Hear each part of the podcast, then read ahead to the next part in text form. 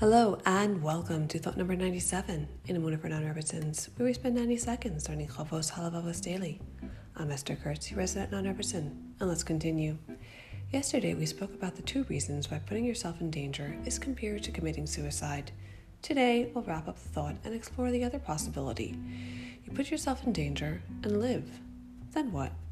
So first, the Chavos Halavavos spends time to support this assertion, pointing to Shmuel Hanavi raising concerns to Hashem when he was instructed to anoint David. He feared Shaul would kill him.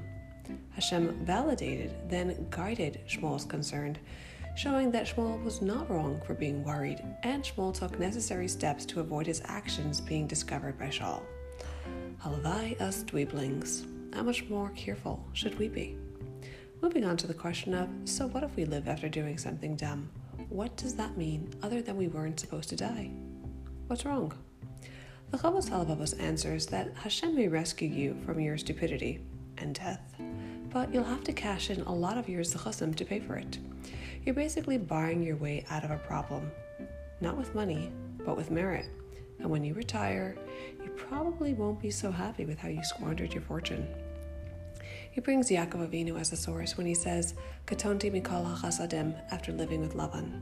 So once again, small PSA, to look before you cross the street, clean your dryer vent, and don't block a Brooklyn driveway. We'll talk more tomorrow. Till then, keep on believing.